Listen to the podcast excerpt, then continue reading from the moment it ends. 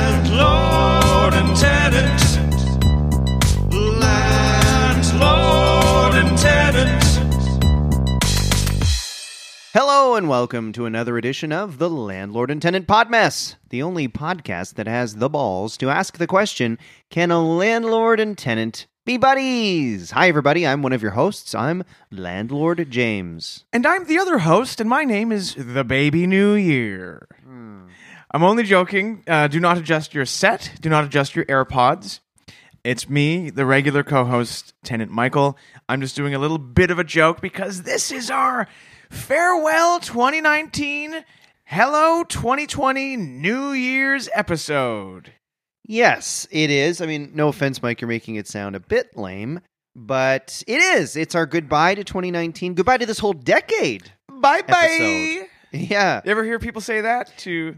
Yeah, they s- yeah, or they say bye bitch. Yes. Don't they? Hey, 2019, bye, bitch. you know what? Actually, you know I'm a, I'm always thinking about ways to make money. That could be a great T-shirt we could sell. You know, a landlord and tenant podmas logo, Mm-hmm. and then with the thing, "Hey, 2019, bye, bitch. Bye, bitch. On the back Um, or on the front? maybe on the front, "Hey, 2019," and then on the back, "Bye, bitch," and then the the the logo of the podcast. Uh, you know what? We should look into making that uh, that shirt or that kind of hoodie, even a tote bag, Hmm. and uh, maybe by April or May we can have our 2019 buy bitch uh, merchandise available. Yeah, I think it's time to move on. Like that's what all podcasts do: a tote bag, a T-shirt. How about something cool? How about a bandana, a do rag, uh, a do rag that says "buy bitch" on it, yeah, and it's promoting our podcast. I think that would sell like hotcakes. I think it. Well, abs- are you kidding me? These hipsters in Toronto, they'd love it. yeah. Anyway, um, Oh, what a year it's been, though. You know, another year of podding, me and you, and you know Mm. all all those changes in the world.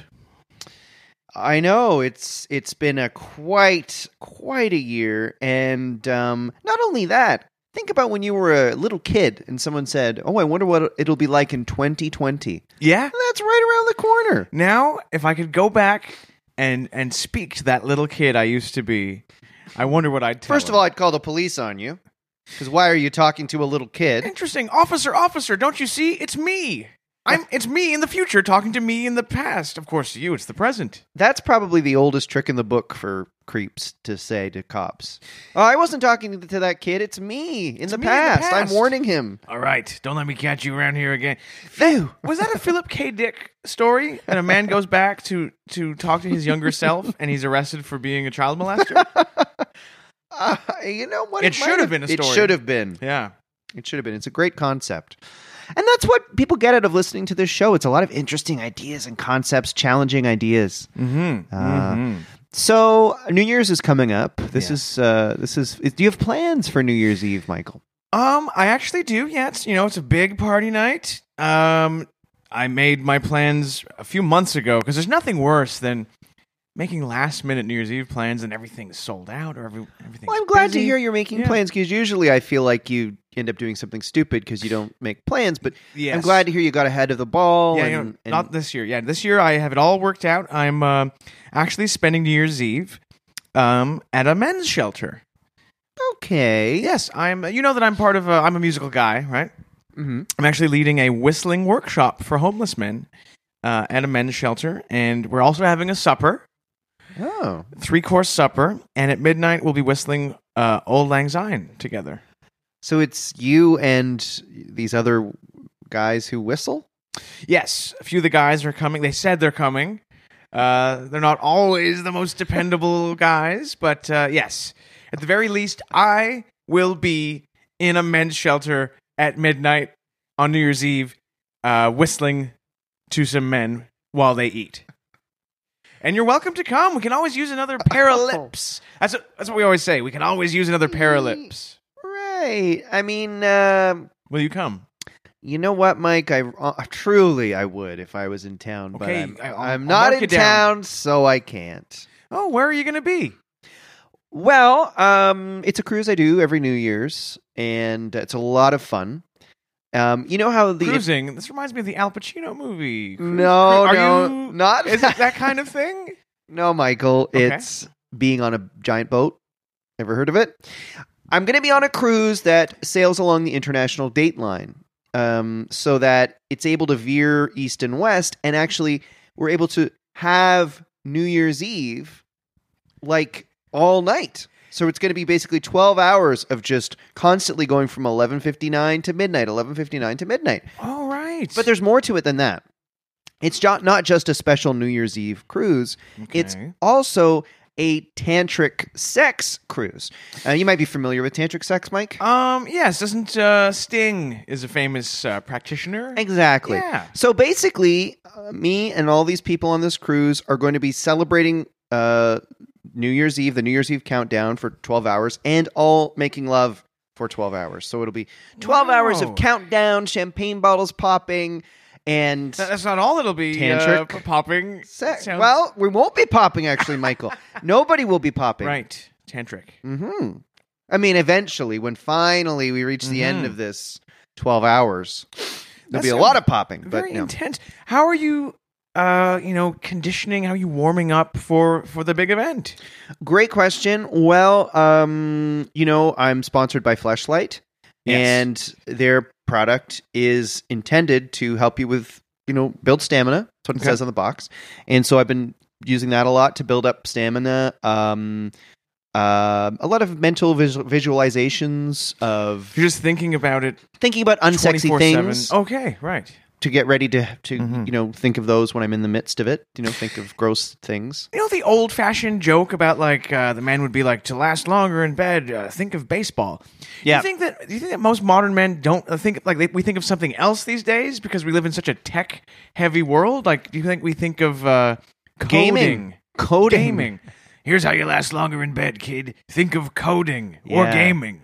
Think of uh, Death Stranding, the new Hideo Kojima PS4 game, uh, which I would think about because I'm playing it right now and it's very good. Is it good? Okay, Mhm. free advertising for a very popular um, video game. Um, no, that's a great point because baseball. I love baseball, but you know it's losing the young people. It's sort of an old person's game. Also, you love baseball so much that if you thought of baseball, you'd probably finish faster than if you didn't think Well, of that's a it. good point because I get aroused when I go to the to the dome to see the Jays play. Well, not this last couple of years, but back No. in 2015 and 2016, absolutely. A lot of guys would walk around that stadium with boners. I went to a Toronto Blue Jays game this past season, and uh, it was the first time I had been in the Sky Dome when it was raining. So we're sitting there getting rained on, right, by the man upstairs. Mm. And it's the first time I've been in the Sky Dome where I got to see the roof close, and it took like 25 minutes. Yeah, it takes half an hour. terrifying. This ancient, like really rickety technology moving a you know zillion pound concrete dome slowly above your head. It is a wild experience. It was peop it was a big deal when the Skydome opened. People Yeah. called it the eighth wonder of the world. Now doesn't even make the top uh, Thousand, top 1000 yeah. Uh, but back in the eighties, woo, Mm-hmm. big deal. Yes, 2019, isn't it? Isn't Yep. it crazy? So uh, we're celebrating. It's a little unorthodox, but we uh, you know we don't usually like to pod and drink, drink and pod. Mm. Please show me your license. Uh, put your hands up in the air. You're not allowed to drink and p- pod. but uh, Boys today in blue. Yes. Today we are drinking champagne. Yes, Or at least sparkling wine, because you can't call it champagne if it's not actually from that region of that's France. right. So, uh, James, what are you drinking? Um, honestly, I can't, the the writing's all in cursive, so I can't even tell what it is. But I just went to the LCBO and said, "What's your most expensive champagne?" Mhm. And uh, this is what he gave me. So I don't know. How much did you drop? Oh, it was like two thousand bucks. God. Well, Mike, it's New Year's Eve. Yeah. Okay. Well, I um, I spent considerably less. Okay. I spent eight dollars on this, frankly, ugly bottle of champagne. It's a weird shape. It's not a regular shape. It's shaped like a gun. I don't know why. It's a Hungarian sparkling wine called, and I can't really. Uh, the writing is also strange on the label, but as far as I can see, it's it's called Yich. Oh, that's you think? Let's see the label. See Y H K Yeah, I think it is Yich. pronounced. It does look like it's pronounced Yich. Yich. So. Yich. So you've got your fancy uh, champagne. I've got my Yich. Yeah, it's Chateau something, but I can't read the cursive. But something expensive, and you've got your Yich. Yeah. Well, that you know what, Mike? If you think about it, think about the amount of money I have, uh, and the amount of money you have, and per capita, like per, you probably spent more a higher percentage of your Yes. money on your yuck than I did on this Yes. bottle. So in a way, True, you're true. di- you're dishing out more. Absolutely. If you think of it that way, Yeah. you're celeb- you're even more celebratory than me. I'm wild. Yeah. Um, well, let's how how about we uh we uncork our bottles and uh and then uh clink our glasses. All right, we let's go. pop them. Woo! and pour them in the glass.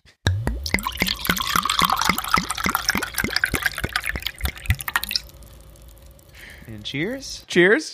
And now let's both Should we sing "Old Lang Syne"? Sure. Let all acquaintance be forgot, then and then old lang syne.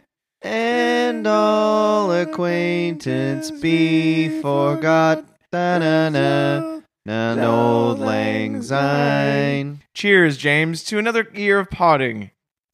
Bottoms up. Ugh, oh, this is uh, very different uh, tasting from uh, champagnes I've had in the past. Oh, what does it taste like? Here, try it. Oh! Ooh! Whoa! Now I guess I know why they call it that. That's like uh, Yeah. that's like ketchup and gasoline. Yeah. Oh my god! Hungary. Wow! And I'm just turning. See on the back of the label, I didn't notice this. They have a little picture of George Soros X'd out on the back here. You're right. That's weird. What the hell is going on? What's going That on is in a- Hungary? That is a wild flavor. Yeah. It's like it's like you're licking the Tupperware. Like there's some kind of plasticky gasoline thing going on. Some sort of chemical residue. Chemical. It's there's chemicals Yeah, in that. Chemical residue. Wow. Anyway, well, enjoy that bottle of yuck, Mike. I, I don't want I don't want to see it drop. Thank uh, in that bottle by the end of the pod because you, you. Can I should- have you a deserve to sample of celebrate. Your uh, expensive Ah, champagne? you wouldn't like it. I mean, it's. I, I let you try some of mine. It would only Yeah, but you know sense. what, Mike? make- Mm. It's like that Seinfeld episode where Jerry's like, "You can't sit in first class. You've never been there before. You won't know what you're missing." It's kind of like that with champagne too. I don't think. I Mhm. think it's probably best you don't get used to trying it. maybe you know what's best for me. So So absolutely do. Uh, before we bring in our guest, and we do have a great guest, we're going to have an amazing. Uh, the episode is going to be a, a look back at the year that was in popular culture, and we're looking really forward to uh, to getting there. But before we do, we've got a segment to do. And it's our final segment of. Oh, getting a little bit misty eyed. It's our Ah. final segment of the year. Are- Very. Are, you crying too? No, no, I'm not. This is a great name for a segment. I'm really excited about this. It's called Bye Bitch because we're saying bye bitch to 2019. That's right. And this is an opportunity for us to not only say goodbye, bitch, aka 2019, but to look at, at some of the things we loved and hated uh, during the past 12 months. That's right. That's right. Well, uh, why don't you go first? I'd love to, sir. Thank you very much. Uh, so, my first bye, bitch, is something I loved.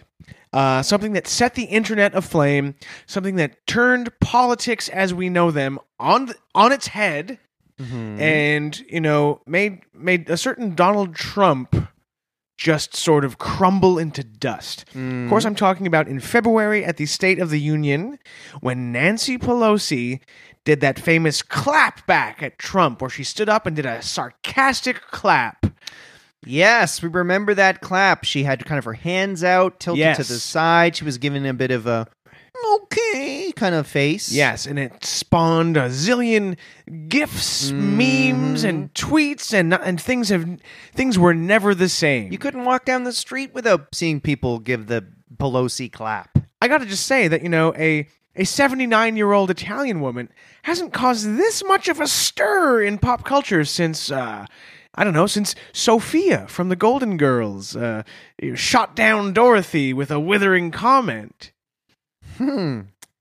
Yeah, you might be right there. I also I can't believe uh, Nancy Pelosi is 79. 79 years old, right? Should we trust her to make decisions? That's Absolutely. really old. I think no. I think it's very it's the the right age Huh. to lead She a looks revolution. amazing. She does look great. Yeah, Um, she's the right age to lead a political revolution in America. Yeah, I Yeah. guess so. Wow. So does she remember like the Beatles and Bill Oh, Haley and the God. Comets and everything? She was, uh, I think, she was 48 years old when the Beatles hit the scene. Wow. Nancy. All right. Well, yes, that was a great one. That's a great memory of 2019, and that's a great place to start. Thank the you. clap. Yes, not the No- one you're thinking. Yeah, of. not the one that's the STD on your penis. Yes. Okay, here's my first bye bitch of 2019. And um, it's also a good one.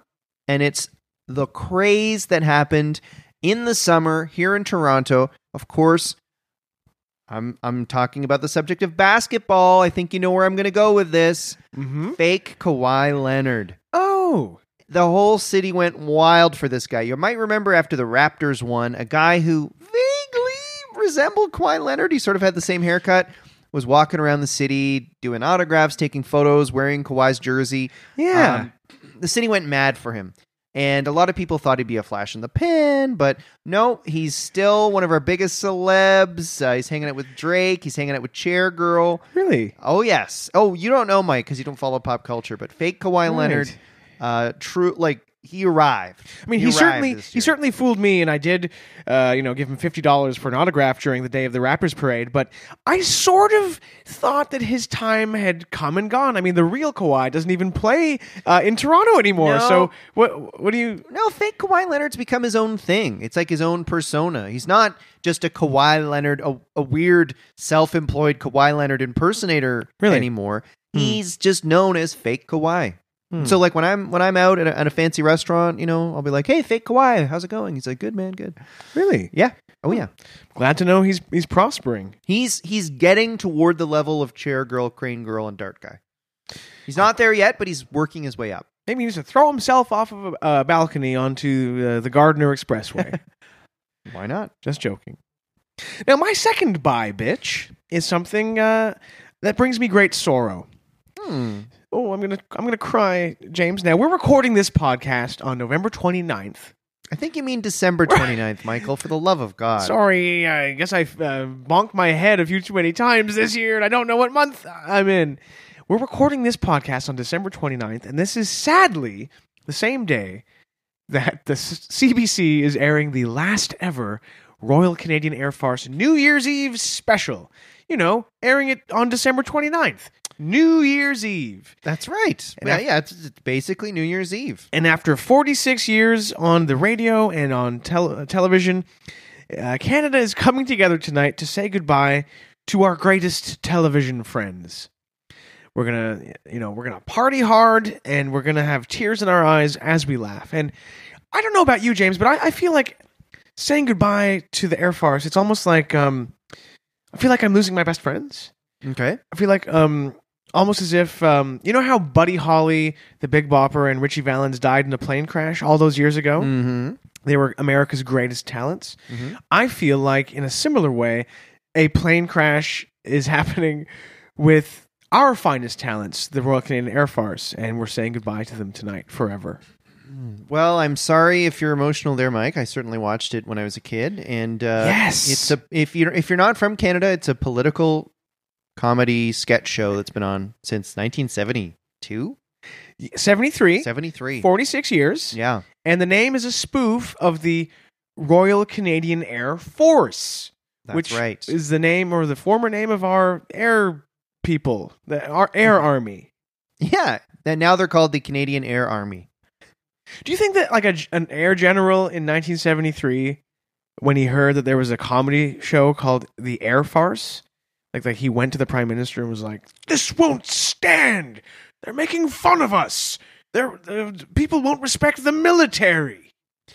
It yeah, those guys are famously uh, sensitive. Yes, It's very possible. Who knows? We're probably lucky that uh, you know CBC building wasn't uh, you know bombed. Bombed. Yeah. by a jet. In some countries, you can't make fun of the military so brazenly without paying the ultimate price. That's right. We're lucky we live here where you can. Yes. I have a number of podcasts making fun of the military. Really? Sure. Care to uh, let me know about some? Oh, Or- sure. Uh, militia, ha ha ha. And I just uh, goof on what's going on with the military and the militia, you know. ha ha ha. yeah. Nice. Militia, ha ha ha. Yes. Download it. Well, I heard an interview with Don Ferguson from the Air Farce, who was reflecting on his 46 years on the airwaves, and he he dropped a bombshell that I couldn't believe. I had to pick my jaw up off the ground. Hmm. He told me that instead of the Air Farce, they they briefly considered and they almost called themselves the Jest Society, Hmm. which is which is a pun on an idea of Pierre Trudeau's uh, called the Just Society. Okay. So they were I'm they not were sure that af- one would have held up too well. But these guys were not afraid to to humiliate institutions, James. Mm-hmm. Mm-hmm. I agree. And uh, they go off the air. We won't see Lubagoy playing uh, Yoko Ono or Rita McNeil or Don Ferguson playing um, Lucien Bouchard or Bob Dylan anymore. End of an era. Mm-hmm. End of an era. yeah. Uh, all right. My next my bitch of 2019 was 2019 was the first time we actually were able to take a picture of a black hole. Oh, Yeah, the first ever photo of a black hole. Yeah. Yeah. It's called um the inside of my wallet when I'm at the strip club. uh, so that's just a Really? joke there. Oh, I was just trying to make a joke about it. Right. Oh, an empty black hole. I spent so much money at strip clubs. and so. you, do you just to be clear with the listeners and me actually? uh Do you spend a lot of money at at strip clubs on a weekly? No, basis? I don't. Yeah, of course I do. Yeah. Everybody with money does, Mike. What do you think we do? Sit at home and knit? Well, I didn't think you sat at home and did that, but but but what is the actual story? Did NASA get a snapshot of an actual black Well, hole? it's not a snapshot, Michael, but yes, they took a photo of a black hole.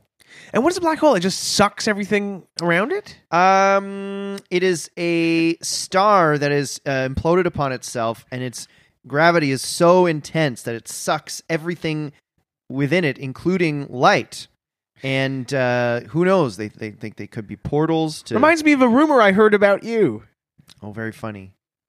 Um, I'm only joking. I I shouldn't have said that on New Year's Eve. There's a big black hole at the center of the galaxy. Look, there's the black hole. See? First ever picture of one. Oh, looking good. Yeah, it's actually looking really good. Damn. Yeah. Anyway, Uh, does does it have a sister? uh, the black hole. the ironic thing is, if you did try to have sex with it, you'd be torn to shreds. Well, I'm not. well, we don't sure actually I- know what would happen, but you You- Yeah. Maybe Yeah. you'd have a maybe you'd have a wonderful time. it's true. Yeah. All right, moving along to my final um by bitch thought for 2019, and this is a Mhm. happy one. I decided I said, you know what, Michael, you've had a happy one, a, a sad one. Let's end on a happy one.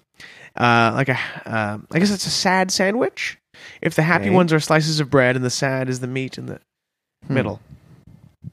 So my last thing is 2019 for me was all about Jay Baruchel's RBC ads. that- Okay. you couldn't turn on the TV or pass by a screen without seeing this this guy um, doing these ads for RBC. And if you're not from Canada, let me explain what that is. RBC is the Royal Bank of Canada. It's one of our major banks in this country.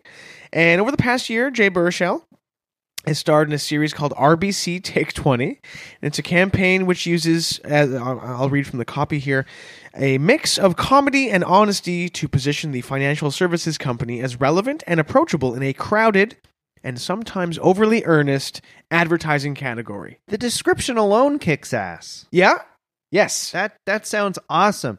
Yeah, those commercials are fucking great. Like People cheer when they come on. Yeah, it's Yes. they're funny, they're interesting, and it's cool that he, you know, he's kind of got this like um anti-establishment image a little bit. and it's Yeah, kind of yeah. cool that he he's bringing that to to Royal Bank. I heard an interview with him. Now he's a Canadian, right? A lot of time. Canadians Mm-hmm. they do well in Hollywood, and they oh they move to Hollywood forever. You never see them around Canada anymore. Mm-hmm. Like off the top of my head, um, someone like uh, Nathan Nathan, Fielder. Fielder, right?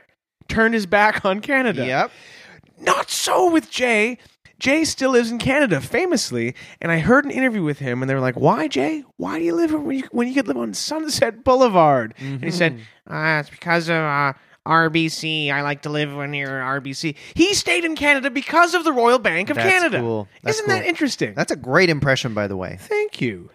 Uh, no, that's super sick, and the campaign is super sick, Yeah. and I love I love what they're doing there, and Yeah. uh, it's just it's awesome. It'd be nice to see Nathan Fielder do an ad for a Canadian bank. Yeah, Although I'm not holding my breath. I know. I, I agree. I'm really disappointed in him. doesn't have to be RBC. It could be TD. Sco- imagine a Scotiabank ad. Scotiabank. You know, Nathan could be out in Halifax. You know, maybe uh, with a with a nor'easter on and rubber boots, and go. Uh, so I'm in Nova Scotia. What what what's fun to do here? And then, well, well, actually, this is the origin of Scotiabank, and you know, like it could have been something like that. Uh, anyway, he, He just goes to decides do Scotiabank. HBO, and Comedy Central. He could help Scotiabank improve its business. Right? Absolutely. Yeah, that's right. That's this Yeah. whole show. Anyway.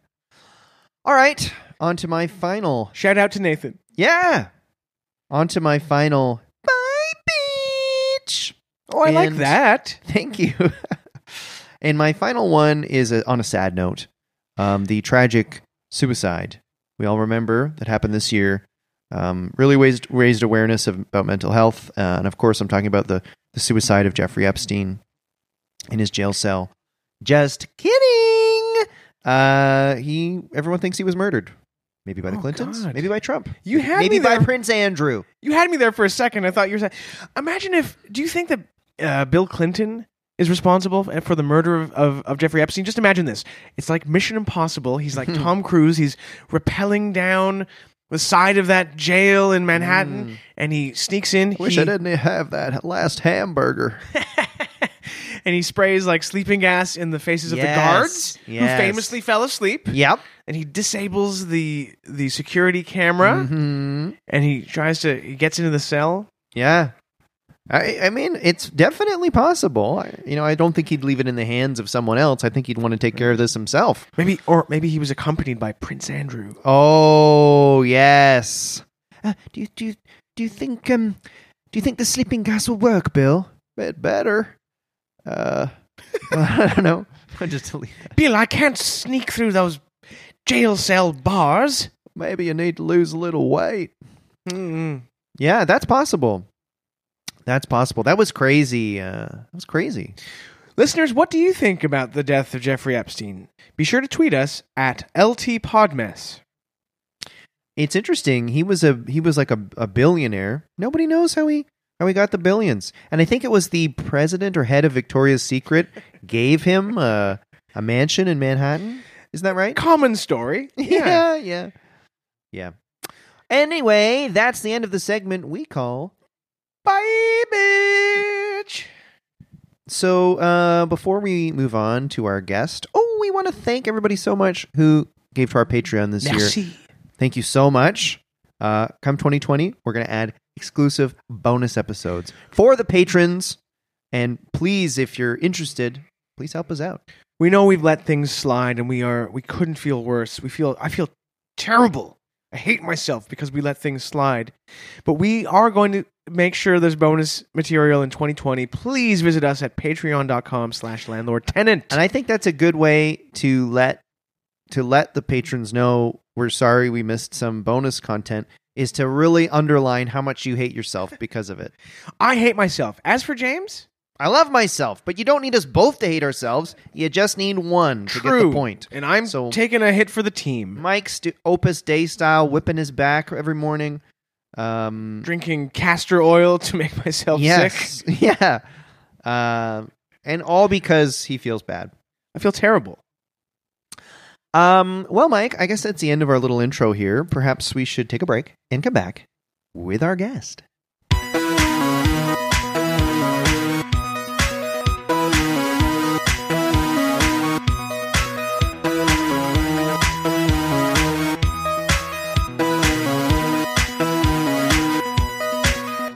Ah, yes. And welcome back, everybody, to our spectacular year in review 2019 Bye Bye Bitch episode. um, we have a great guest. He's a returning champion, I'll, I'll say. He is a podcaster, he is a journalist, he is a talk show host, and he's, a, he's, a, he's my friend, and he's James's friend. Please welcome Vishkana. Oh, Mike, thank you so much for that lovely introduction. It's nice to be back on the show.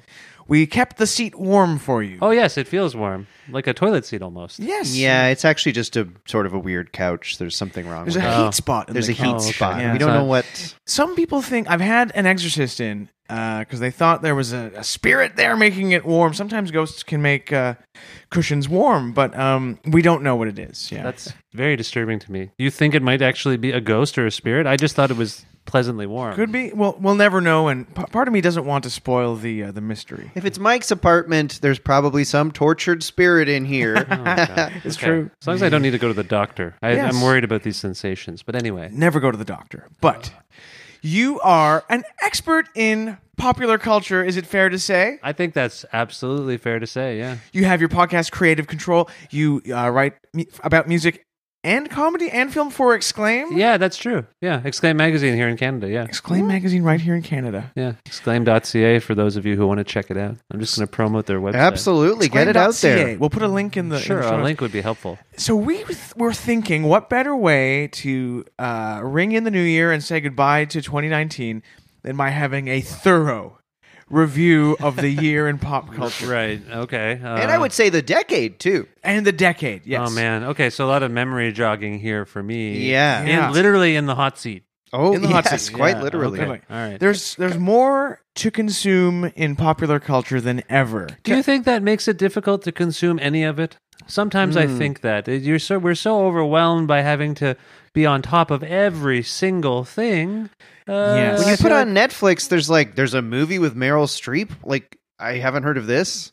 There's Which so movie? much. There's some new movie with Meryl Streep and I don't know some other people. I'm like, damn, I'm not gonna watch this. Well, like, no, there's- to be it's too much. To be fair, James, Meryl Streep does appear in many movies. I mean, well, that's true. yeah, she's a very busy actress. Oscar Oscar winning, in fact, not only nominated, she was won. Oscar winning. Now you said the word Oscar, and I'd, I'd hate to begin this conversation on a a downbeat, Oh. but uh, it did remind me of Oscar the Grouch Muppet, who was also played by Big Bird actor um, Carol Spinney. who Yes. we just lost. Yes, yes. As we're speaking, that is a fresh loss. Yes, that's now. Were you? you couldn't sessi- start a year in review without without that Well, being the first It's thing. odd to start with the in memoriam of a The puppeteer. big headline in this year fact. is that Big Bird. The big headline of the decade in pop culture is that Big Bird died. Sorry, It is. Uh, it's a hard one to take. Uh, you know, lots of childhood memories coming uh, flooding back to me right now. Oh, was Big Bird or Oscar? Well, I'm trying to. You know, okay. Let me just say this psychologically, Mike. You seem uh, like a Big Bird person, James. I'd say you're more of an Oscar the Grouch. I'm fine with that. you're you not okay with wrong. that? Absolutely. Some He people had would attitude. be offended. Some people would be offended. That means you live in the you know virtual trash. Filth, filth, and refuse. Yes. You know what? I understand the human condition. Uh, and I'm happy with that. I'm fine. You know, I'm fine making money and uh, Was Oscar living in wealthy? the filth. Was, he, was that Oscar part of was his rich. character? Yeah. I, I, was he actually wealthy? I mean, he lived. Didn't in you a- ever see down inside the uh, garbage can? He had indoor No, pool. no, wait a minute. What kind of vantage point did you have that we didn't? That you could see inside the garbage? Well, there was a special PBS if you paid more, where you could see can? oh, I see. inside. That the seems garbage that can. seems about right. And James, I, it's not nice to think about, but James often will just offer like, "Oh, did you know this fact about Oscar? He was also very well endowed." Well Um, endowed. I that's did what not James know. always- Yeah. So what was he so grouchy about? He should have been Exactly, cheery. right? I, I will ask you this as we wrap up 2019: Are we, as a society, more of a Big Bird culture or an Oscar the Grouch culture? Hmm. I think I would. I I deign to say it. We're more Oscar than Big Bird. I think overall, with the rise of right wing populism, I think you're right. I was thinking, Oscar world. si- Oscar world. post World War II, would this be the worst decade? Because we the world is Oh. going to end. Hmm. I feel like no good movies come out anymore. Barely. Yes. There's good TV. I mean, Yes. I don't. Music seems to suck too now. I think Mm-hmm. this is a b- bad decade, Just right? like after World War II, all those superhero movies came out, and uh, Right. and That's uh, right. I remember that boom. That was a weird boom where all the Captain America, I believe, came out right Yeah, after World yeah. War II. Yeah. yep, yep, yep.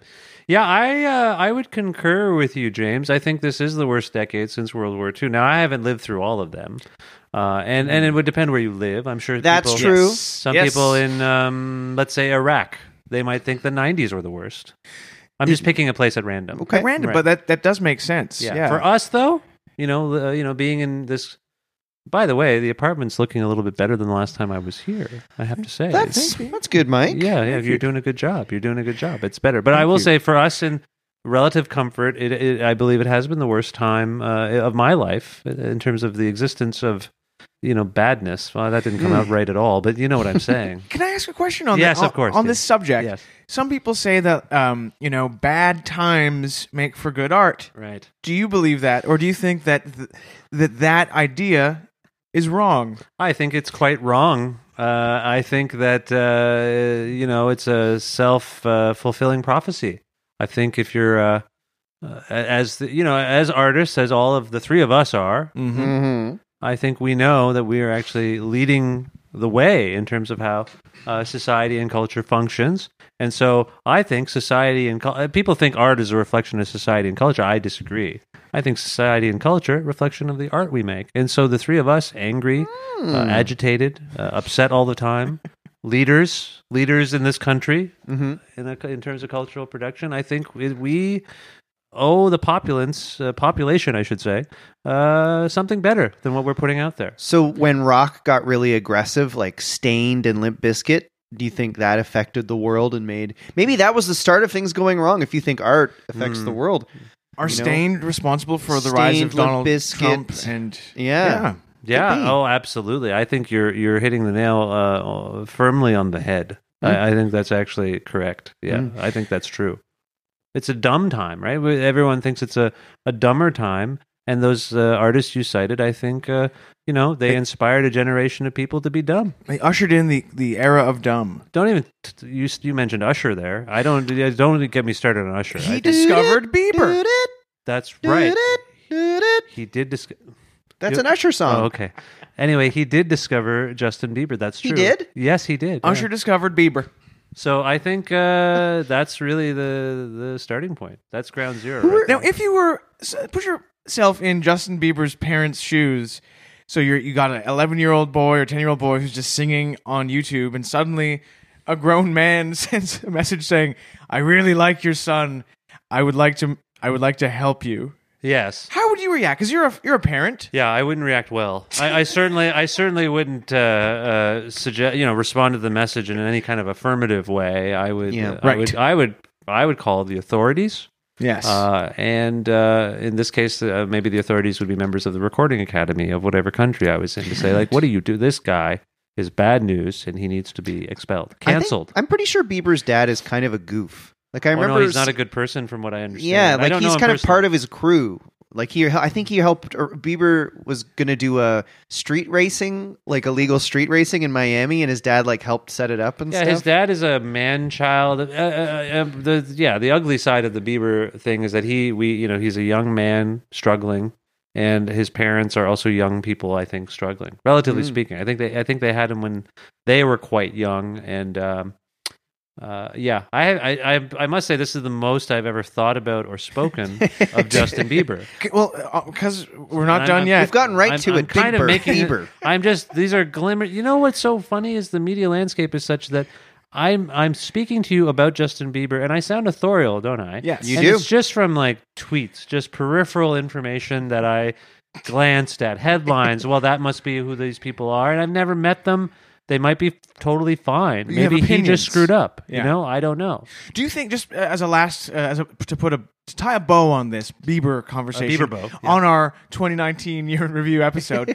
do you think that Usher R&B star has ever met Justin Bieber's dad and do you think he's like, "Hmm, Justin, your dad's a loser." Yeah, I'm sure he has. Absolutely. I'm sure anyone who's encountered Justin Bieber's dad, based again on peripheral information Right. at best. that you I can have. imagine a dude from Strat. It's Stratford, right? Yes, he's Stratford, from Stratford, Ontario. yeah. You know, it's- yeah, yeah.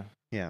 What's wrong with Stratford? Wait a minute. You No, just no, I dumped just on mean- Stratford all No, of a sudden. no. hey Usher, can I bomb a small yeah, off? I just mean there's Uh. i- there's maybe a kind of goofy guy from a small town Ontario. I Yeah. could imagine Bieber's dad might be like. Usher, Yeah. can you spot me like 20 bucks to get some some food? Is that how he talks? Have you I heard- imagine he's a That's- hoser. yeah, yeah, yeah. That sounds like how he might talk. Yeah, yeah, yeah. Justin, is Usher mad at me? he won't return my friggin' emails. Was Justin Bieber a, a key character in 2019? How did we Hmm. end up talking about? He Justin got Bieber? married to Alec Baldwin's uh, niece. and he grew up. Uh, rather, they settled, I should say, uh, near my hometown of Cambridge, Ontario.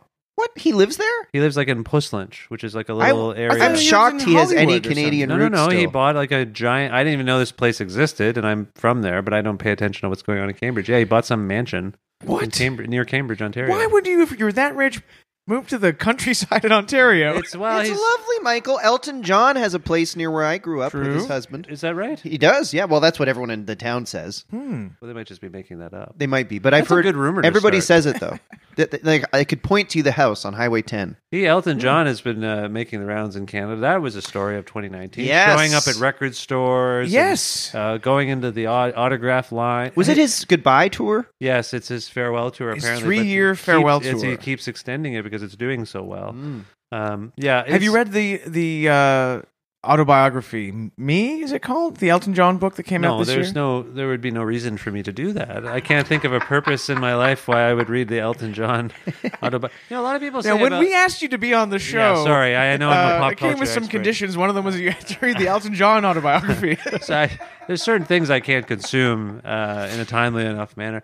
You know, he's a guy who uh, in the 70s everyone said he was the best Hmm. songwriter going, and then as the 80s and 90s rolled on, he just became so I don't know omnipresent that you just kind of took him for granted as a songwriter. I can't think of a new Elton John song. I think he had a couple of hits this uh, century, didn't he? Well, the video with uh, Justin, Timberlake, right? uh, who's been on this show? don't stop.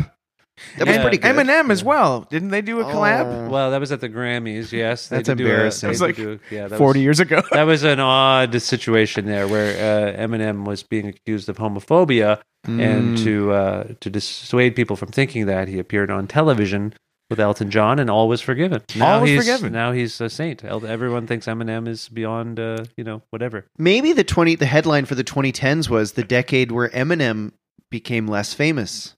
and then sort of came back. Yes, Uh, he gained, so he, he became less famous. He became much heavier. then he lost a bit of weight, and he did a song on the uh, Venom soundtrack, and I believe Oh, released yes. Oh, yeah. another album. And I saw him on SNL last year. Uh, Very forgettable. So you're here. You're a pop culture expert. Yeah. Some would say you are Canada's number one expert on pop culture. Who would say that? What are the movies of the decade, and what's the best movie of all time, Okay, so I'll go in Wow. reverse order. The best or the movie of the year? The also. best movie of all time is probably The Godfather Part Two, followed Okay. by Jaws, uh, and then um, both movies about Italians. yes, the Italian shark Bruce. uh, yeah, uh, and then um, Mario Puzo's Jaws. uh, the Jaws Father. That is actually my dream uh, uh, hybrid uh, remake. Is I want to make a movie about a mafia don that's a shark. Um, yeah, I, I think those are the best movies of the decade. Well, geez, that is a memory jog. I uh, was Forrest Gump this decade, no, or it was, that earlier? Absolutely not. That was '94, I want to say, and it beat out Pulp Fiction to win the Academy Award for Best Film of the Year, which is an odd. When you think about it, Yeah, Mm. it makes you realize how meaningless those awards are, Hmm. uh, pointless. I uh, I have to say, uh, like a lot of people, um, you know, all of our cultural industries are suffering because people aren't leaving their homes Mm-hmm. to go to Mm. the movies anymore. Um, people often cite the price points.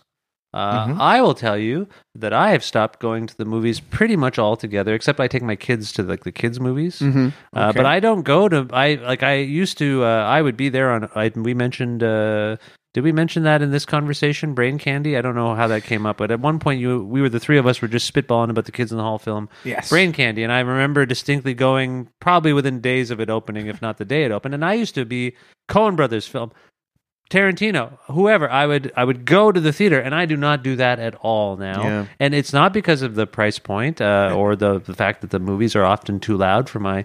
Uh, aging ears, or or the popcorn being bad for you, and all those things. It's because I don't like people Mm. Uh-huh. and people at the Right. movies are the worst. Yes. Uh, they have to make a. This is how far we've crumbled.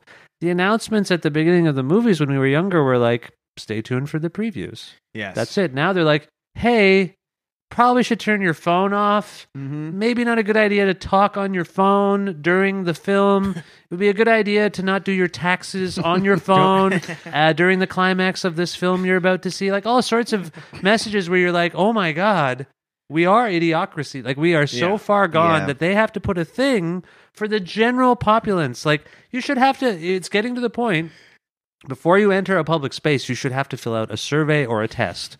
And I, I'm I know this sounds terrible, but I'd stopped going because I couldn't handle that people were talking during the film. And I, I, I so I don't know what everything's. I, I know we stream everything, and and people don't buy want to pay for any cultural, uh, you know. Maybe you need to get those VIP tickets where you have your own little theater. Keep out the riffraff. Well, yeah, Yeah. See, that's that's totally your speed, James. Yeah. I could see. I mean, I don't know why anyone would do that, but I could see you doing that yeah, for big sure. Uh, time. Get I- wine served to you. Hello. Get a Yeah. roast beef dinner. Get some. uh, having ranted the way I've just done, do I sound whiny and terrible as a person to say these things? Or Mm. No. I wonder if I'm wrong to think that I have so.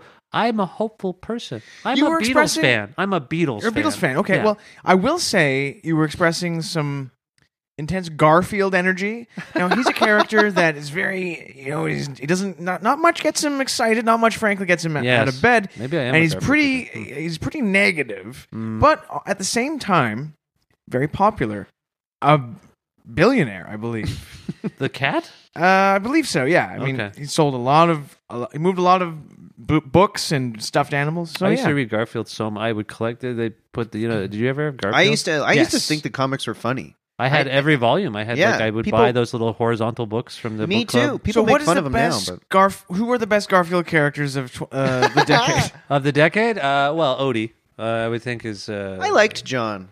He's just Yeah. this loser, Yeah, John lives was- alone. Yeah, two, it's- got a cat and a dog. Do you relate to John, Mike? I, I mean, in a way, I, we, I like the way the guy dresses, and I try and emulate that. Right. Um, yeah. yeah, he's it's all right. Is he? Is John? Do they? Where is Garfield set? Is it set in California or where is it? I don't believe they got too far into the. jo- As you recall, Hmm. they were primarily these three panel comics, and I don't Yeah. think they were. We were able to delve. Was too it much. on It wa- Earth? It, wasn't like Game no, of Thrones. actually, I'm not sure if it was on Earth. Yeah, I- it's not I- like in a Game of Thrones or a fantasy novel where the first page is a map. Of, you know, Right, where- exactly. First page of every Garfield book Yeah. shows you it's where- like Middle Earth where Yeah. they live.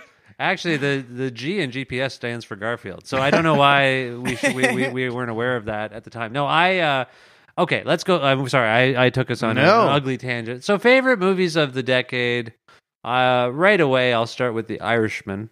Oh, Martin. wow. Wow, what a movie. What Did a you film. see that in one sitting, or did you break it up and chop it up into li- different pieces? You know that I saw that people were trying to make it into like a little mini series. Some- Fools. Someone was trying to divide it up into f- quarters at least. Uh, I will admit that I uh, just because I'm so tired all the time. I think the only reason I chopped it up into two parts was because I had to go to sleep. Like I, I Right. just I started it so late that I kind of heard that it was long, but I started it and it was compelling and and weirdly I went down uh, not unlike Jimmy Hoffa, I went down a hole uh, trying to learn about Jimmy Hoffa and uh, and the Teamsters and and I did the Sheeran, same thing, Frank like Sheeran. a quick Google in yeah, the middle. yeah, just like oh, this is very interesting, and the theories about you know the Jimmy Hoffa disappearance. I tried to make a little pun there about being in a hole because there Hmm. Mm. were all these rumors that he was buried in Giant Stadium and Yes. and, and you know was uh, exterminated that way. But I, you read all the theories about Jimmy Hoffa, and then you see the film, and they just just wholeheartedly went for one theory that uh, Yes. that is uh, reflected in a, a book about Frank Sheeran. And anyway, I um you know I thought it was a uh, I enjoyed it very much. Uh, I think there were some extra long scenes and things that didn't need to happen, and I would have changed a lot of it uh, to make it better. Uh, at the same time, I thought it was quite strong. Do you think that they should have made th- that Martin Scorsese should have changed the ending or a specific part of the ending where instead of executing Jimmy Hoffa, spoiler alert, Mhm. Frank Sheeran's dead. He's like, get in the car, and they sneak off together. Oh, I love and that. they go and they, they go to Mexico. They travel to to Europe, and they just have a nice time together, is because they're best friends. They don't really explain why. I think you're right on the money with could that. have invented something in the 70s. They could have like, invented they something. invest in Apple computers. Like, Mhm. well, we're millionaires now. they Hey! definitely had uh, a You're my best friend, Jimmy. Yeah. You're my best friend, Frank. and then and then roll you know, Yeah. just fade to black. Yeah, I think you're right. They definitely had like more of a Thelma and Louise dia- dynamic. I didn't really understand why Frank uh, felt compelled to betray him. It is what it is. Like, what does that even mean? What I don't Mhm. understand. It is. It is what it is. Is that what they said? It, it is what it is. Yeah, that was the That was the death. the sentence. Mm. message. Yeah. Yes. Yeah. So I, uh, and- I mean, and and Pacino, uh, you know, because he gets a lot of flack for being Al Pacino these days. Uh, I find, Yeah. And- but he is Al Pacino, and I mean, I don't know what's going on at HBO. Uh, have you? Fo- we were talking about films from the decades and uh, from the past decade, and I Hmm. have HBO still. We still pay for the Congratulations. yeah, it's we're doing okay, my wife and I, and so we have the HBO. And if you're if you're in terms of reruns, it'll be uh, Paterno, uh, it'll be uh, uh, uh, Phil Spector. Like so, Pacino is just on contract with HBO for every biopic about a terrible person, and so they get him to play these different characters. Do you think he's too old to play Epstein? Uh, that is the eternal question. jet. this is an amazing island. now that's a young person. Ooh.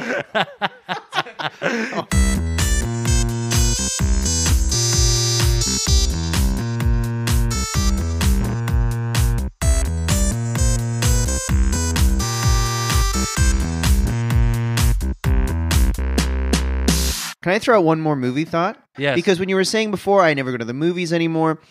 This year, I I saw three movies in the in the theater, and I was like, oh my god, I feel like I haven't seen a movie like this in the theater in so long, and it was really fun.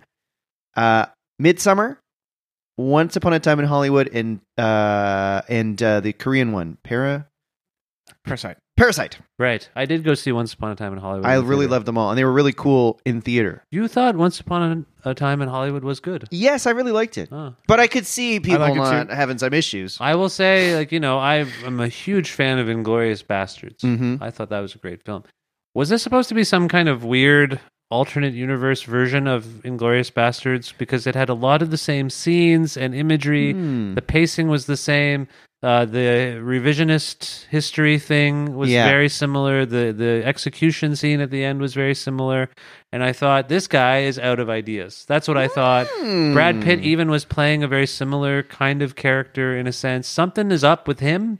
And uh, Very good shape, Brad Pitt. Oh, he looks Mr. Pitt. amazing. Oh, Yeah, he's yeah. tremendous. If that's why you like the movie, I can understand it. And I like Didn't uh, hurt. Margot Robbie. Like I, playing Sharon Mhm. Tate was great, uh, although she barely spoke. As, it was very controversial, actually. That Same with the Irishman. People are like, how come they only gave uh, Anna Paquin, uh, you know, one line? I thought that was for an effect hmm that she was the gaze. She was gazing at her father in a Mm. way that we were gazing at her father, and that she, when she uh, basically disowns him and has this uh, moral, you know, disappointment She's with like, him. Did you? She's basically saying in those looks she's giving uh, Robert De Niro. She's like, "Did you? I know you killed him, and why uh, have you- have you been digitally? Why does your face look like that? Why does your face look so Yeah. different? Yeah, digitally. Yeah, I'm sure that's what she was thinking for sure. That is a good point, and that is an interesting plot device. So I heard that Quentin Tarantino's next historical like revisionist movie is is about JFK, Oh. where um it's uh Samuel L. Jackson pushes JFK out of the way just before the bullet hits him, and then they go and party together in Mexico, and then they go to Europe and they have fun. Oh, Wow, this that's is a real cool, theme Mike. in your Yeah, your- yeah. hey, I, th- I heard he was doing Star Wars or Star Trek or something. yeah. That's a rumor, and um, Tarantino? Yeah, Yeah. imagine. He wants to bring back the Kill Bill thing. I think uh, he also had a famous thing where he would only make what was it, ten, 10 movies, yeah. So this was number nine. Yeah, he's almost done apparently, and I think that might be for the best. I'm sorry, I watched it. and My friend really liked it too, and I'm a big uh, Manson fan. I like all things about Charles Manson. I thought he did some interesting, Including Stuff. murdering. Well, uh, I mean, to be fair, he didn't really murder anyone. He just told people to go take care of some business, and they That's the did thing what they that- did. That's a thing that people like to point out. Like, um, actually, did you know? I mean, Char- you probably wouldn't know this, but Charles Manson himself didn't personally murder Right. anyone. There was he this- sent his uh, his followers. Right. I think it's I think it's good. I, I, all I'm getting at is, I, as a young person, read a lot about the Charles Manson family. Helter Skelter. Hmm. Yes, of course. I read Charles Manson's autobiography and I just really immersed. I don't know what my parents were doing, but I spent a lot of time reading these kinds of books and, and articles and interviews and I would watch everything on A&E. Remember A&E when we were, do you have E? A&E? Yeah. It Oh, was yeah. always like, the E, Nazis or serial killers. or yeah, Mm. exactly, but- yeah. always. And so you, I'm damaged because of it. I'm sure. I'm fine. You guys are safe. I just feel like I don't. wh- I don't know why I engage with that. So I, I guess I was always interested in the, uh, you know, how far the human uh, mind could go in terms of like the music people make and everything. I'm just like, oh, the limits of of humanity are interesting. So you probably felt that way about the Avengers Endgame one and two, just like this is as far as movies can go. Yeah, I, don't know that I saw them. What about Scorsese saying that those aren't really movies? What did you guys think of that? That was interesting. I, I, my jaw hit the floor. Yeah. I never heard anyone say that before or think that before. All this to say, I thought Once Upon a Time in Hollywood uh, was boring. hmm. And uh, I thought it was a lot of long scenes. And You're not the only guest on this show who has expressed that opinion. okay. Good. Who else? Am I in good company or bad? Um, good company. Yes, everyone we had on the Oh, yes, show that's is, true. It's is your good guest. company. You I don't remember who said that. Um, do you think that? Let's segue out of this. do you think that they should make a, Quentin Tarantino should make a sequel to Once Upon a Time in Hollywood that shows what happened at the very end of Manson's life? When uh, and then we talked about this in a few episodes ago. At the end of his life, while he was in prison in his 80s, he became engaged to a much younger woman. Yeah, that's right. And then he had his heart broken and he called off the wedding at the last minute. Poor guy. He's no longer with us because he found out that this woman maybe didn't love him and Hmm. she just wanted to get to like gain possession of his corpse when he died so that she could have it stuffed and then take it around on tour and make money off of it. Is there are there elements of truth to that last part? I Yes, didn't- Is that's- that what she intended to do? She wanted to, to gain possession of his corpse legally and then like profit off of it. wow. And I think Tarantino could make a hell of a movie out of that. Yeah. I, th- I mean, you just did the spec script for him right there. I think we're good to go. Andrew Manson's like he's sitting, he's 87 years old, crying in his cell, and his Mhm. cellmate's like, Charles, Charles, what's the matter? And he's like, I got my heart broken. Well, you There's really- other fish in the sea, You've Charles. really thought about this. That's And then- interesting. yeah, that's interesting. And his cellmate picks him up and says, "You are Charles Manson. You don't. Uh, you're you. sh- You're better than her." You're better than her. Yeah, of course. Of course, that would be the line. You're better than her. You're Charles Manson. That could be on the Why not? poster. yeah, that's right there. That might be the title. You're better than her. You see Yeah. his old face with the swastika engraved in it and a tear.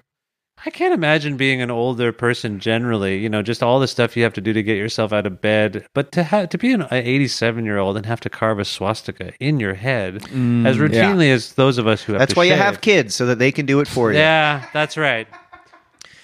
That's a, okay. How about that? That's another weird connection. What are they doing in Glorious Bastards? They carve swastikas in people's foreheads. Next movie Oh, yeah. Tarantino makes the guy who basically made that the most famous thing in the world to carve a swastika in your head.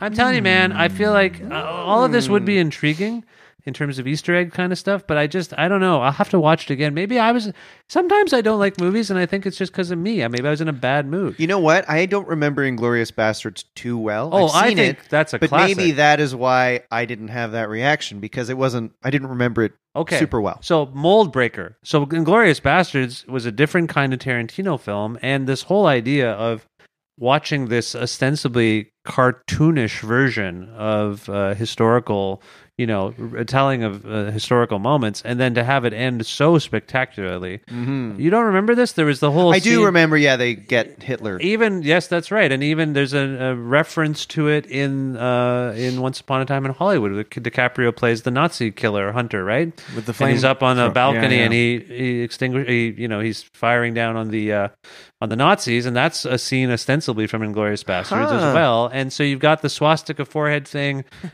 Brad Pitt. There's just a, like I think they a- and, the, again uh, the revisionist history of like you know how the the murders didn't happen Yeah, uh, you know, Hitler's killed. Like, so some. that is I- a neat idea. Like I feel like It is a cool idea. It was a great idea for Yeah. Inglourious Bastards. I was like, oh, I did not and see to that make coming. that your thing, I think it's Yeah. kind of interesting. Yeah. Like I'm going to retell these things and just Just fix twist. the ending. Yeah, it's kind of cool. Okay. Well, I like the idea too because it really uh, fucks up your uh, perception Mm-hmm. of uh, the past because now those things are in our heads, and when we grow senile, They'd be like, no, Hitler Which was was, real. killed.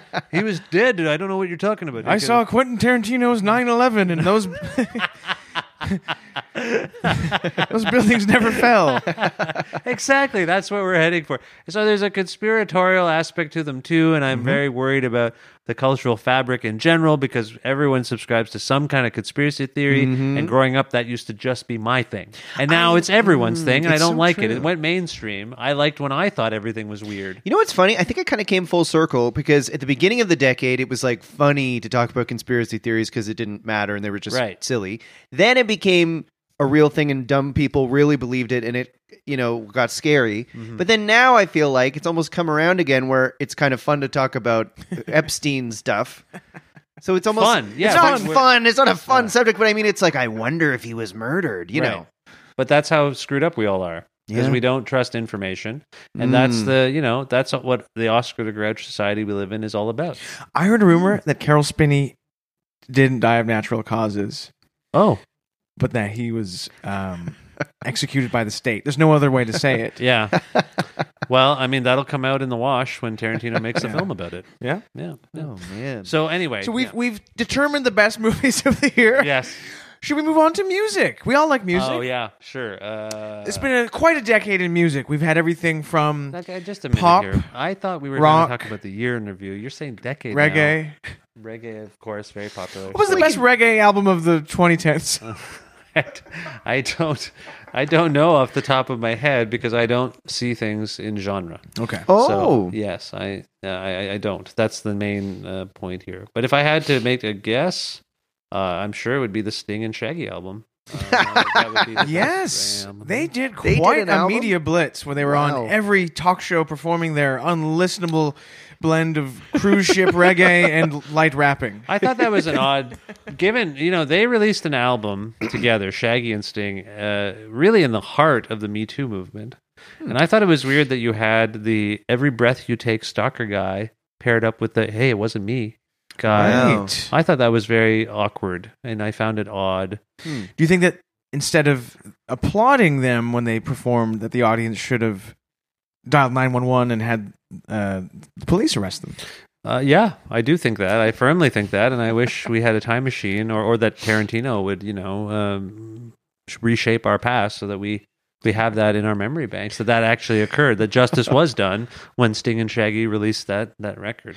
So what what what if you don't mind me Yes, asking please. what what would you say would your was what were your favorite albums of the year or decade or whatever you have thought of? Okay, uh, let me think here. So of the year, um, well, I don't mean to bring us down, but I Mm. No, had please, a- by all means. Well, okay, good. No, I had a, a, a real affection for the uh, Purple Mountains oh, album uh, by David Berman, uh, who I uh, had come to uh, uh, befriend a little bit over, uh, mostly over email. Um, and uh, unfortunately, uh, about four or five weeks after he uh, released his first new music in uh, uh, 11 years or something, it had been. Uh, he took his own life and um, Ugh. was just on the cusp of uh, going on tour for the first time since 2009. Uh, a couple of mass shootings that he uh, he was a real you know, I think patriotism has a weird connotation for people in kind of our realm. You know, we think of these kind of like redneck right wing people are the patriots. You know, patriotism has been kind of, I guess, usurped as a term uh, by a certain breed. And so the, a lot of us who are progressive are like, I'm not a patriot. You know, I don't want to say I'm a patriot, but he was a he really cared about his country and his people, and and and and a really generous way. Like as an artist, he really spoke out about uh, the injustice because he cared. He had to live in the goddamn country. You got to care about And it, right? Wasn't his wasn't his father a like big Republican Still is. lobbyist? Yeah, he was. Yes. that is an interesting thing I didn't know. Yeah, he was a right wing lobbyist and basically invented all of the uh, tactics that the right uses to attack people. So he, so David had all this pain from that, and then, uh, you know, uh, there were some mass shootings that occurred in the days before he was supposed to go on tour across that country. And I really think I don't know enough about. And I okay, so the other side of it is I spoke to him a month or two earlier for my show, and uh, which is bizarre that he did maybe four interviews. and you were Uh, one of them. and yeah, he did Four. like the Washington Post and and the Ringer and some fairly significant outlets, and But when he he had reached out, the reason we connected beyond, I was always a fan and I'd interviewed him a couple times. But I he emailed me in 2015, I think, Oh. because I would often ask our Hmm. mutual friends like, "What's David up to?" If he ever wants to talk, and he email he found my email and he emailed me and said, "I'm not going to talk, but if I ever do an interview, you'll be the first one I do." And, And you he know, you Kept get his word. he did. He kept his word. So Wow. I have a again. Uh, I don't think this is necessarily a downer. It's hopefully a nice story about a guy who had real character, uh, but was also very sick. And uh, so yeah. So uh, and so uh, that record had come out in June. I want to say or no, it came out in July. He had sent me the record in the December December of 2018 Oh, he I said I heard it's I had heard somewhere that it was done. He's like, yeah, here here's the Dropbox. Here you go. And I was like, Wow. what? So like the one of the most anticipated records in for you know underground music has just handed to me by the artist. So I have a weird, um, very personal and and David was really kind to me when my mother was sick and was checking in on me and uh, so just a very lovely oh wow. Ah. guy and someone I've admired since I was in high school. Um, so that is a, a, a touching thing for me. Uh, and then, um, yeah, so that's right. That's and I haven't been able to listen to the album since he died. Like I've not been Mm. able to listen to the record since August. So, so that you ask, I'm telling you, Yep, hey, The music has absolutely. been- Straight shooter. music has been heavy uh, for me this year in that regard. Hmm. Um, but on a lighter note, the new ice cream record is great uh, from Toronto. I really like. Ooh, that. I've never heard of them. Carlin and uh, Oh, Yes. okay. What- I, I know forget- Carlin. Amanda. so sorry. But anyway, their record is uh, came out in Toronto, and I think it's really special. Uh, Huh. I I know James, you like uh, more of the electronic. Uh, im- I'm a big EDM guy. yeah, yeah, it's it's straying into that territory. I Okay. like that record a lot. It, it's probably uh, without insulting anyone. It's so fresh to me. I just talked to them recently myself, and, and I got really into the record. So it's it, may may be the best record I heard come out of Toronto this year. Maybe I would Ooh. say I really liked it. Yeah. Um, theater. Pardon. What are the best plays of the year? Yawn. Okay. How- I what have plays did you Okay, see? I, we're all over the place here, and Fast I, forward. I want to say that I actually uh, came strapped because I knew we were going to be reflecting upon the year. I thought, and what a year it's been. 2019. Yeah, that's good for you. Um, thank you for framing the conversation at this point. I did make a list for Exclaim magazine, not to promote them, especially Exclaim.ca? of the top. Yeah, thank you very much. Of the top ten comedy moments or people or things of the year. Okay. Sebastian Maniscalco, number one. So I want to know because you guys are comedy experts. You said I'm a pop culture expert, which is frankly Mm-hmm. too kind.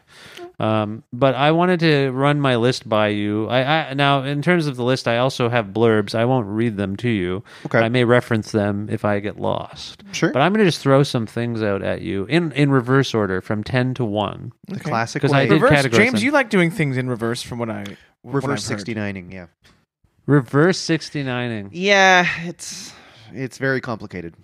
So you 96. It almost doesn't make sense. Yeah. You 96. and Yes. it's- that's just back to back, heads opposite way. Okay. It's very Oh, difficult. Uh, Why? okay. Anyway, I don't want to get into that. Okay, so here's my number 10. Are you ready? yes. Fellow on Twitter, Rex Chapman. Do you know who this is? No. No. So Rex Oh, I've Chapman. heard of Rex Murphy. Yes, Rex Murphy, yes. I've never Yes. heard of Rex Chapman. Rex Chapman is a former NBA player who, uh, for some reason, uh, has a penchant for retweeting videos of mostly people in pain. He's like the America. He's like the new host. If Twitter had America's Funniest Home Videos, this guy would be on it. But he also does some very earnest things too. But they're just very funny. Like the accidents are funny.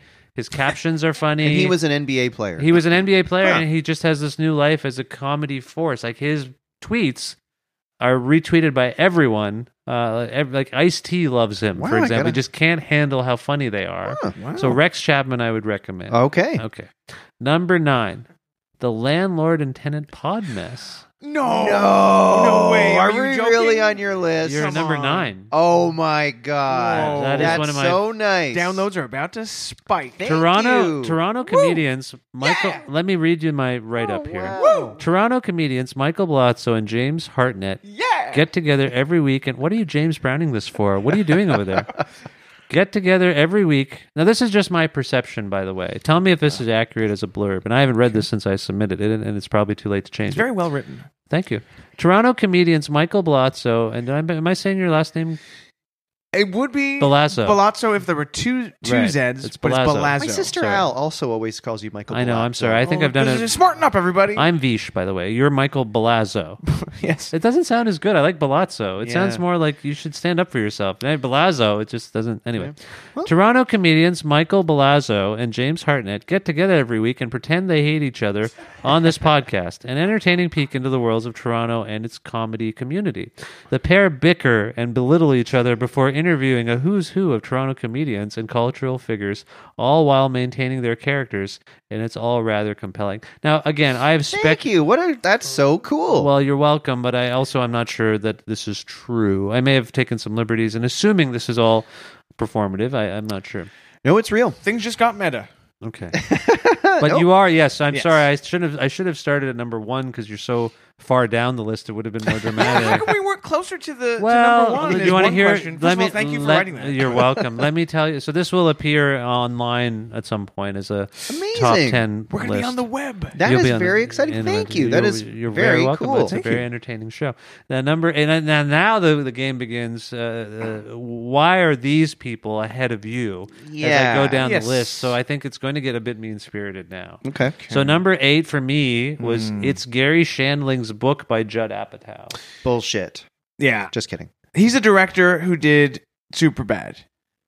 Uh, yeah, that's correct. He was also on the Ben Stiller show in the '90s Really? as one of the producers, and that's how he uh, uh, that's how he kind of came to work with Gary Shandling on the Larry Sanders Show, which is my favorite show of all time. Mm, that's up there for me too. Yeah, have you ever seen that show, Mike? This is the theme to Gary's show. The Well, that's Yes. the it's the Gary Shandling Oh. show. The Larry Sanders Show was his fake talk show. on HBO. Yes. yes, yes.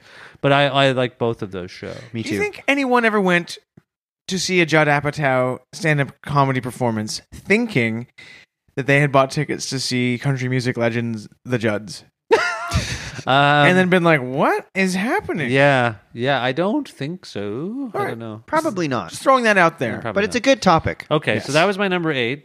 Uh, number seven, Gary Gulman. Do you know the comedian Gary? Very Gulman? Gary Yes. heavy list. Is this a heavy list? Gary's on the brain. Gary heavy list. Oh, it's a Gary heavy- Shanley, oh, yes, Gary you're right. Goldman. Yeah, there's a, and the different spellings too. Right.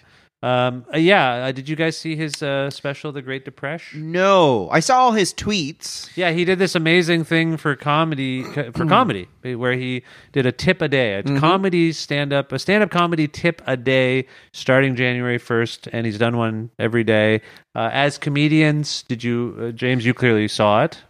I didn't see his special. Or- No, no, but I Oh, but saw the- him. You the noticed the tweets? feed, like you saw what he was doing.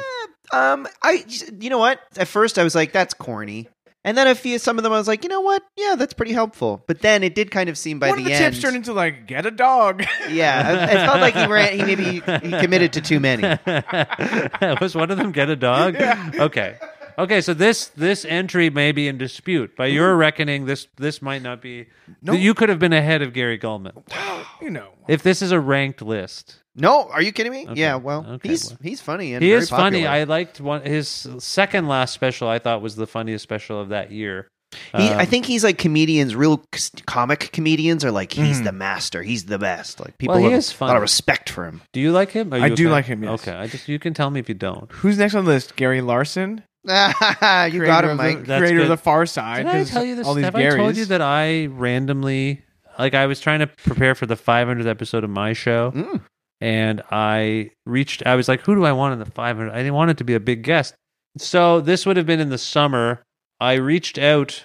I like Googled Gary Larson because I the Far Side was so significant to me. Wow. Well, the Far Side has come up. I, I was I was interviewing Will Forte, and I said, "Did you read The Far Side by chance?" Just thinking of his sensibility, he said, "Yeah, absolutely, Hmm. huge, huge influence. How, that's amazing. How did you?" Oh, He was like wow. this, like no one had probably asked. A, you Yeah. very rarely will ask comedians about comics, right? I Sure. mean, I know we talked about Garfield, but uh, the Far Side was really huge, and so he- the Far Side has come up with a couple of uh, graphic artists I've had on the show. When Hmm. I've said actually, because I'm very steeped in the Gar side, uh, in the in the Gar The side. Gar side. That's That a would good be a Gar. crossover. the Gar side, the Far side, and so it, it to me, you know, you asked. so you got me confused now with all the Garys. Anyway, uh, yeah, so I reached out to the email address that was on whatever thefarside.com and then they said uh, no he doesn't really do many interviews but Hmm. pay attention for some updates on the website and then they announced he was sort of coming back there was some uh, and still nothing has come of it but yeah, there's I heard this- the Far Side is relaunching in some way. yeah he's going to be a pro trump guy Yeah, imagine if that. He's just like Scott Adams from yeah, Dilbert. yeah, yeah. He becomes the Dilbert guy. So anyway, that's weird that you brought up the the far That's side. Okay, the number six. Uh, okay, this is Hot Ones. Have you seen this show, Hot Ones? No. It's an interview. It's an internet interview show where the guy, the premise is, the guy has very famous celebrities on his show, and they talk. But as they're speaking, the guests progressively they eat progressively spicier chicken wings. Oh, is that that gif of Idris Elba Yes. eating a chicken wing? I know the gif. I don't know the show. Yes, and Paul Rudd, uh, uh, a meme of Paul Rudd has How been- 2019 is that? I know the GIF. I don't know the show. Yeah, yeah. But You Paul sounded Rudd. a- you Paul sounded Rudd a is- little like Johnny Carson when you said that. I Oh, know. how? What is? I know the GIF. I don't know the show. So uh, I like this show because the interviews actually are profound, and I think there's something kind of sadistic about watching uh, millionaires burn their mouths out. like I kind of enjoy that. That's what's That's a happening. great idea. I'm going to Anyone- watch that. Anyone had an accident during the Oh, taping you mean in terms of their bowels? Spicy food. Oh, that'll do it to Yeah. me. today? There- Betty there- White it gets- pooed oh on my camera. gosh, she would die on camera, wouldn't she? die. Okay, so that's one you should check out. So no, de- no debate about the No. order thus far. You don't Nope. feel like you should have trumped any of these people. Okay, no. Uh, number five, uh, Bowen Yang. Do you know this Yes. Oh, comedian Bowen Yang. Is he the? He's on SNL. Yeah, he's now Yes. on SNL, and I feel like, um, oh, Mike, what do you think of Bowen Yang? Very funny, and He- he, he unfortunately started like this in the midst of that controversy with yes, that Yes, weird comedian. Shane guy. Gillis. yes. who Oh, you got- remember his name? he got canceled. Well, I don't endorse. Why is I- there a poster of Shane Gillis in your bedroom? I think that's That's weird. unrelated. Uh, Okay, I just okay, like. the- yeah, yeah. So Bowen Yang, I feel uh, every time. So I have to uh, for work. I have to watch Saturday Night Live Mm. to review it. Right? That's the ultimate gig. to get paid to watch SNL. Have you ever read my reviews of SNL, Mike? You seem like- Occasionally, I do. Yes. What do you make of them? Do you watch the show? If if I happen to catch an episode, I will read the yes. The and do you reviews. feel like I'm off the mark? My editor sometimes thinks I'm too generous with the show. Because I do Well, what you don't want to be too mean every week because it's it would be like shooting fish in a barrel. Well, unlike uh, I- unlike some people who are like, here's the top three, here's the bottom three. I I do a little assessment of every single thing that happens on the show, every sketch, Wow. every musical performance. I think more people are doing that now, but I uh, make a point of like, no, the whole thing. Let's just do the whole thing. And uh, I think the show uh, is very uneven, as it must be, as anything would be that you have to do on a regular basis. Not Mm-hmm. unlike your show. mm-hmm, No question. Not necessarily my show, but your show. Yeah. sometimes it's up, sometimes it's down. So do you I wish Colin and Scarlett a happy marriage? I don't. I hope they have a. I th- they they seem to be uh, the king and queen of uh, douchebag high school. Like no one likes either of them for anything they do at all. Shouldn't Hmm. instead of Adam Driver in Marriage Story, shouldn't it have been Colin Jost and and Scarlett Johansson? It would just be a very such a sarcastic film. Like just it would be so gross, and I wouldn't like it. Yeah. Okay. So Bowen Yang is a. If you don't know him, James, I think a real. Uh, what I wrote here is, uh, and tell me this is going to make Mike angry. Um, Oh boy.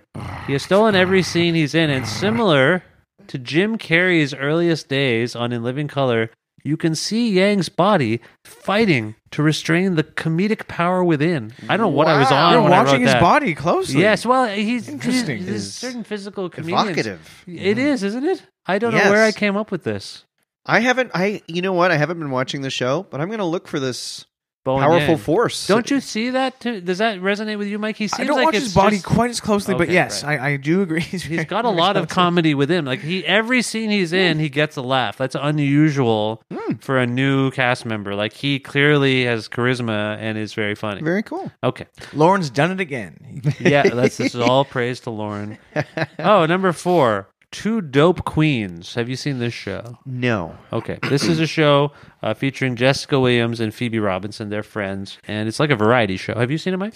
I have heard the podcast. I haven't seen the show. I just like to point out that we we don't seem to be familiar with any of the year's most popular comedy. It's so true. I basically barely watch comedy at all. That's amazing. Well, I I don't mean to put you on the spot that way. As people who are comedy experts, I just thought that would be a fun. This would be a fun exercise. No, it's great. Okay, number three. Number three. Let's move on. Two Dope Queens is good. You'll like it. It's like a, it's uh the the HBO version of the TV, like the TV show. You mentioned the podcast, Mike, but the HBO show uh, is really cool. They go into a live theater and it's like a variety show. Uh, comedians do um, segments, like they do stand up sets, Hmm. and but they also interact a lot with the guests and they come up with activities. It's good. That's I cool. would recommend Two Dope Queens. We'll check it out. And uh, it was number four on my top ten list. Excellent. Okay, number three on cinema at the cinema. That's my one of my favorite all time shows. Now, are you familiar? th- This is a uh, two guys uh, who want to kill each other and Yeah. are playing performative versions of themselves, heightened versions of themselves. Now, can you guys relate to on cinema? At the, they play uh, characters named Tim Heidecker and Greg Turkington. Those Yeah. are their real names. Real names. Yeah. Yeah. Yeah, and, and, and they bicker. But it's every different episode because- they bicker and they fight Yeah. and they really hate each other. But it's different because I'm James Hartnett and Mike's Mike Palazzo. yeah. Yes. So that's it's Good different. pronunciation there on Different. Thank Belazzo. you. I think you really nailed Yeah. it that way. So you guys are familiar with this premise and this show. Familiar with it? Yes. Yes. Yes. Okay. It's all funny. right. Very funny. It's All right, Uh, so number three, that's a good ranking. That's a good Oh, place yeah. for it. Okay. Uh, number two, I think you should leave. This is Yes. the new Oh, sketch show. loved it. You did like you did Loved see it. Mm-hmm. Oh. that. What did you think, Mike? Mm-hmm. I thought it was very funny as well. Okay. Uh, Do you think it's a number two? Is that I think it's a number two. I think Yeah. it's a number two. it's up there? He- Well, he talks about poo a lot. Yeah, he Yes, does. yeah, that yes. was good. That was Number a good two. segue. Okay. But no, he's great. This is a great uh, show by Tim Robinson of uh, Detroiters. He used to be on SNL as well. yes. Uh, underutilized on SNL, He and uh, was? I didn't know that. yeah, he was a a, a cast member. Seemed like I'm trying to remember what order. I think he started as a cast member and then got um, Hmm. he went uh, b- you know became a writer, and then uh, he has this. I think the show is it's very short mm, stuff. It's every Hmm. bite episode- size um, episodes. Yes. What's that? Sorry, Bite size. oh, bite size. Episode. I thought you said butt size. Then I No, was no, really no. confused. Okay, well, bite sized. bite, bite size. Yeah, it's good. Like 17 minute episodes. Mhm. Very good. It's a Okay. Mm-hmm. funny. little bite of a show. Okay. Now my number one Oh, is boy. actually a tie. Now I know you guys are really steeped in the comedy scene from 2019 and everything that went out there. What would you Let me guess? are Gary the- um, Seinfeld. And Gary Seinfeld. Gary. No, no. I'm going to say the Rogan podcast. you're going to say this. The Joe Rogan Seth podcast. podca- Oh, Joe the Joe Rogan Rogan, podcast. podcast. I'm gonna say what's it gonna be? How about uh, Jan, who? the CTV sitcom Jan? oh, uh, is that Jan Arden? it, it is. Do you know that Jan Arden? Okay, I'll tell you something from my neck of the woods before we get to this number one. Sure. This is I- a story from Guelph. No, no, no. I Oh. mean, my neck of the woods is a music Oh, okay. podcaster. Yeah. I have a show, as you guys know, you've been on it. You're well, you're a musician, Mike, but I mean, it's Thank you. Mm-hmm. primarily a music driven show. I have a lot of musical guests. I've had a big year with the show. Some of my favorite people, uh, icons, have been on the show. But what has happened in the uh, Apple podcasting uh, categorization is, for some reason, all these idiots have moved into the music category and are just taking up real estate, bumping me down the ranking list. Jan Arden has a show. Who knows what? I have not listened to a word of It's it. about uh, it's about personal finances. I think she co-hosts it with someone from uh, from Dragon's Den. but why is that a music? That's not true. Is why- that true? Yeah. Yeah. So what? Okay. So an Alec Baldwin show is on there, and I Yes. look at as guests. Mhm. I'm like Judith Light. Like The why? famous musician. why is the woman from Who's the Boss uh, on Alec Baldwin's show? I know she's had a resurgence and she's on a big show, but why is that a music show? None of his guests are musicians, but he's done something with the algorithm to make his show rank higher because you can't Ah. do an arts interview show now because there's so many of them. So he's Right. made himself a music show. And this Alan Cross character, what does he have to do with music? He does nothing. Oh. the so, ongoing history of new music. is that what the name of the show is? Yeah. If you, I don't know if if you grew up in Toronto in the '90s, he was on the edge. Right, CFNY. Yeah. Still, I feel like that's valuable real estate that could be mine. So I'm just saying Mm-hmm. to you, I don't understand what's going on with the music podcasting category, and I resent it because my show is good and it's, really good. it's falling down the rankings because Sounds of like all you this- need a Frank Sheeran type of I friend think to I take do. care of these other. And you know what? I think it's a trick. If you get Podcasts. people to unsubscribe and resubscribe, that inflates it. Oh, well, that They're seems like a probably all weird- just doing that. That's a weird thing to do. Yeah. Well, it's a way to anyway. game I the think system. I think there's bots involved, and this Jan Arden Putin. character. I don't know. No, uh, it's Jan Art Jan show is not my number one. And what did you guess? The Joe, Rogan, No. podcast. Okay, no, it's Jordan neither Peterson's of on it. those things. Family Feud Canada? No. Okay. here's the tie, and this is maybe controversial, and I don't even know how this is going to run uh, when it goes up on the uh, internet because uh, normally my editor would have a cow about me doing such a thing, but I have tied. That reminds me of sorry, just the phrase you just said there reminds me of Bart Simpson, um, who used to what was it he used to say? Don't have a uh, don't have a cow. don't have a cow Oh, man. Yes, Mike. Don't have a cow man. Don't have a cow man. Yeah, it was very gendered. Good point. My tie. Yeah, it was very. Don't have a cow. What is your preferred pronoun? That'd be modern day Bart Simpson. Don't have a cow. Them. Uh, the uh, my my uh, tie for number one in terms of comedy things: Fleabag and Barry. The show Barry. Fleabag and Barry. So I picked two TV shows as my number one, and I thought they were quite similar. And s- I articulated it. And when it comes out, maybe it'll be out by the time people uh, hear this episode of the show. Uh, I articulated why. Have either of you seen? Two shows about being young and single in London. yes, that is how I would I, characterize. I've seen season one of Barry. Loved it. Isn't it remarkable? I got to see season two. I thought season. and two. I've been Fleabag is like next on my list of shows to see. But so the one of the controversial aspects of my list is Barry a comedy? I feel like that's Right. par for the course these days. It's almost like Succession is kind of a comedy. Ev- Everything's like a bit of a drama, bit of a comedy these right days. as it feels com- like. as comedian. What do you make of this? What do you make is going on? that's here? all I really want to watch. I feel like I think these The kinds of dramedies? shows. Yeah, is it the thing of comedians wanting to prove like I'm not just a clown, I'm actually a really good actor. Well, okay. Here's an example that I always think of, and I oh, well, I don't. I've never talked about this before, so I'm just gonna spit this out here. Hmm. Remember, um, there was a period there when uh, David Duchovny was on the X Files. yes.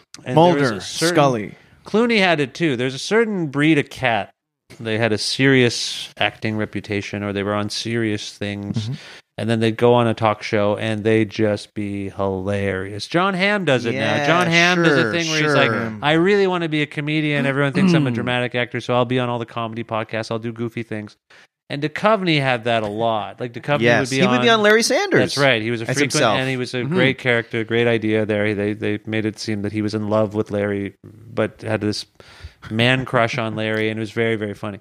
But my point here is uh, that would start to bleed over into the X Files, where he would, in his very dry Mulder way.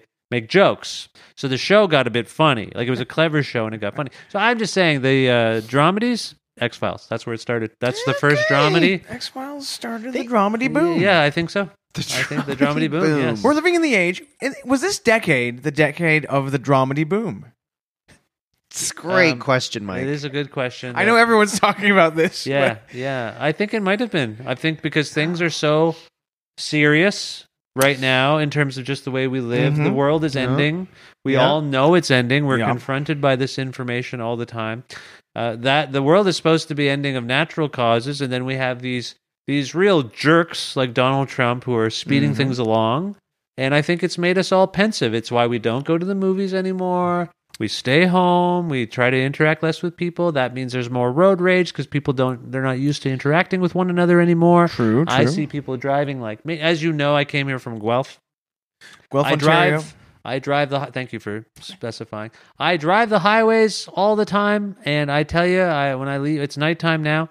When I uh, leave, I guarantee you there'll be two or three cars uh, in pitch black darkness without their lights on.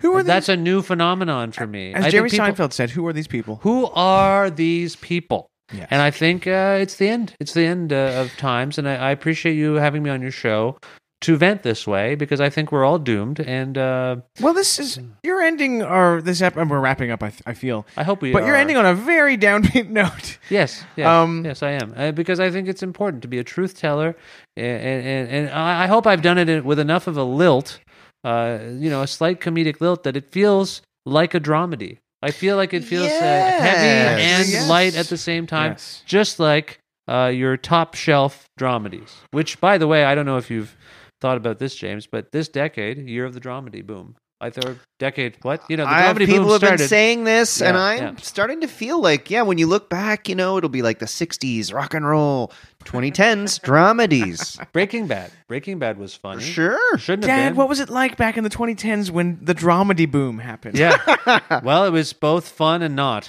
That's what you'll Yeah. say. Maybe we can end on with you answering this question. is it is it our duty as as citizens as humans to let people like just let people like things you know that thing that you see on twitter every now and then when someone's making fun of of some mu- song or a movie or tv show and then someone goes hey let people like things Yeah, Very profound, Mike. that is a that is a what, what do they call that? Poptimism. Poppins, do you think it's important to let adults like alien No stories? No. Okay. There need to be Thanks for cultural, there joining need- us. There need to be cultural checks and balances. So when I say, uh, when I take the time out of my day uh, to make a list of the top ten comedy moments of the year, and I direct people to something like, say, the landlord and tenant podmess. Thank you so you much. need to take my word for it. I'm an expert. You're not. I don't care what your tastes are. My list is right. Your interests are wrong. Go by my list, and you'll be a better person. That's how I'd like people to end like the to show. hear that. I like the bold stance you're taking.